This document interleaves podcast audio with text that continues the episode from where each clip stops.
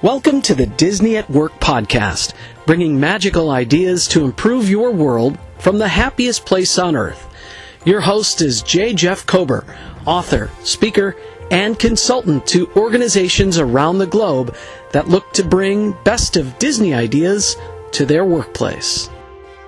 Welcome to our Disney at Work podcast. I'm your host, Jeff Kober, and we appreciate your patience over the last couple of weeks. I've been largely in Asia uh, having uh, visited with clients there, but also having spent the time at both Hong Kong Disneyland and Tokyo Disneyland. We hope to bring you a lot of parks across the globe, not just Walt Disney World and Disneyland.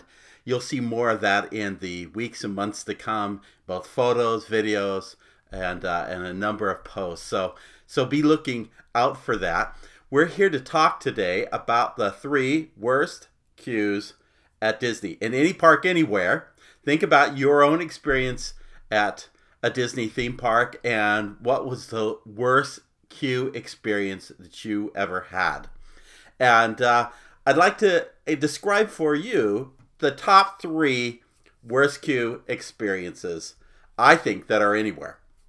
The first of these is, uh, strangely enough, from one of the very best theme parks in the uh, in the Disney catalog. It is Tokyo Disneyland, and yet the attraction is Dumbo the Flying Elephant. Now, almost all of you have had the experience of riding Dumbo, and it's a great little ride. It's it's a fun ride. It's an iconic attraction. You don't see a video about Disney without seeing somebody flying on Dumbo.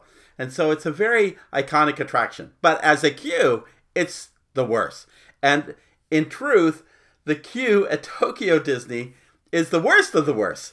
Um, the fact of the matter is, is Dumbo is a carnival type attraction, and as such, it doesn't really hold a lot of people. The line is not the longest in the world. By no means is it the longest. There are long lines at Tokyo Disney, but those lines actually move faster than Dumbo the Flying Elephant. Why? Because it's the slowest moving line.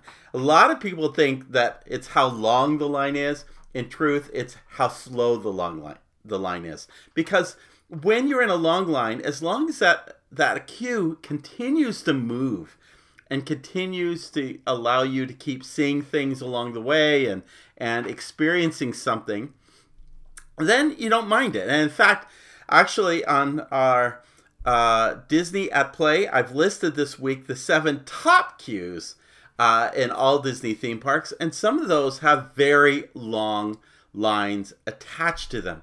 But the experience of being in the queue is as phenomenal as the attraction, practically. Uh, one of those being Pandora Flight of Passage. That is an amazing queue. I've had people who have actually opted out of the Fast Pass Plus experience just so they could experience everything that is within the queue. It's part of the entire uh, experience of being in Pandora is to go through that queue. Here, this is not the case. And in Dumbo, I've in in Tokyo Disney, I've used that as the example of probably the worst of the worst. There are a lot of spinner rides at Disney. We have magic flying carpets, we have astrojets and rocket uh, rides that go in a circle, and uh, some of those I quite enjoy this one is the least of the least, partly because if you were to go visit Tokyo Disney, and we'll have the photos of this in uh, in the show notes, so definitely go out to DisneyAtWork.com to look at the show notes. But you'll see that this is this spinner is actually a replica of the one that was originally at Disneyland years ago, and I don't mean a few years ago because it was changed out about two years ago. I mean, years ago, before the Fantasyland uh, makeover in the um, in the 1980s. As such, it's a spinner attraction that only has about 10 uh, Dumbos to it. The others have much more. The, the newer Dumbos accommodate for much more. And of course, the Dumbo uh, experience at the Magic Kingdom has been made even better because they've not they don't have just one, but they have two spinners, and they've added Fast Pass, and they've added an entire circus tent with an interactive queue. The kids could play, and you just sit there and enjoy the air conditioning. But in Tokyo Disney, other than a modest amount of shade, there is nothing to do in this queue. And it's just a slow queue while you wait your turn to ride Dumbo. So therefore, I've listed it as one of the one of the the poorest queues out there, um, simply because it feels like you're going to nowhere. Number two, uh, the next one I wanted to name was actually uh, an entertainment experience. Queuing happens also before you go into shows such as uh, maybe Fantasmic or uh, to Beauty and the Beast or something of that nature. Shanghai Disney has a very unique um, stunt show called Eye of the Storm Captain Jack's Stunt Spectacular.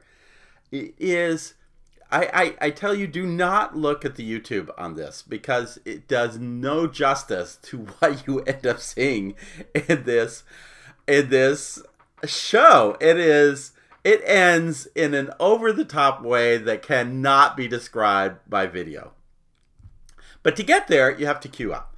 The first queue is an exterior queue, um, which uh, if you're in Shanghai the wrong time of year, that heat and humidity is oppressing even when you are in a shaded queue and even when there are fans on that queue.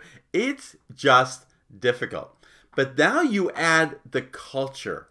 And perhaps that's improved a little as guests have become more familiar with the Disney product. But I gotta tell you, the queuing is one. It's a Chinese culture thing. I'm not I'm not saying they're bad and we're good, but there is a lot of cutting in the queue. There is a lot of cramming in the queue. You find kids going off into these public places. I show a picture of this in, on, on the website. Uh, it, it's just, and then, and then you're funneled into a queue indoors. Now, this is a little better because it's air conditioned, but make no mistake, you are crammed in a very large building where you experience a very interesting pre-show. I say interesting pre-show. I can't judge it because it's entirely um, in Mandarin, so I don't really understand what's going on other than the visual of it. But notwithstanding, people are cutting in front of you. People are cramming you. Your personal space is. Uh, if you have difficulty dealing with tight spaces, think of this as a ginormous uh, elevator with 4,000 people packed in with you. Um, the queues kind of move. There's actually queues. It's not just an open space. It's actually the queues kind of funnel you into that space. Um, it's it's a reminiscent of a queue I saw once years and years ago when I first did Great Moments with Mr. Lincoln at Disneyland. There was a pre-show to that attraction, and they had you kind of funnel through these queues that got you lined up in front of the theater doors. It's something akin to this, uh, but wider. But it, it is just it's a messy experience waiting, and it's one of the reasons. And with the fact of the matter is, is this: queuing is a social experience. And if you don't like overcrowding, you don't like people cheating in line, or you simply don't like an invasion of your personal space, it's it doesn't matter how good the show is, it's really hard to embrace having to queue for that attraction. And so I put that as my number two uh, uh, number. These aren't in any particular order. These are just three that really uh, I think have a, have different messages attached to each of them. The third queue that I'm going to mention is an interesting one because it too is at Shanghai Disney, not very far away from um, Captain Jack's. Um, but it is the challenge trails at Camp Discovery. Now, what has happened is Imagineers have taken this big, big mountain rock, and it sits high and it sits big, and they've weaved and cut through it an entire, um, an entire uh, ropes course that goes through it. Now, what makes the ropes course interesting is, and if you can appreciate this ropes course, you probably have seen there's a minor ropes course attached uh, to Kilimanjaro safaris for guests who who take the the premium uh, tour experience uh, there at Disney's Animal Kingdom. So you kind of get a little sense of what that kind of looks like. But this is at, at a much bigger level. First of all, there are several ropes courses, and then each ropes course has three different rails, and those rails allow your um, your bungee cord, your rope that holds you on. It allows you to choose whether you want to try a difficult um, trail, whether you want to try a, a, a, medium trail, or whether you want to um, try just kind of walking around it. And it gives you those choices, which is a, a really awesome, cool thing for it to do. Um, however, to get to, you have to guide your rope in one of these, and it allows you to switch off between which one you want as you go through these different points on the trail, but it slows the movement of guests. And that means not as many people can go on it as quickly as needed. Plus, every guest has to first take all their belongings that they have, backpacks, whatever, stuff, phones, put them in a locker so you have a whole process, a whole queue to secure your stuff in the locker, and then you have to go through a queue that actually gets you suited up. And the only way to do that in a safe manner is by handling guests one by one by one as they um, as they uh, as they get prepped to go on this rope course.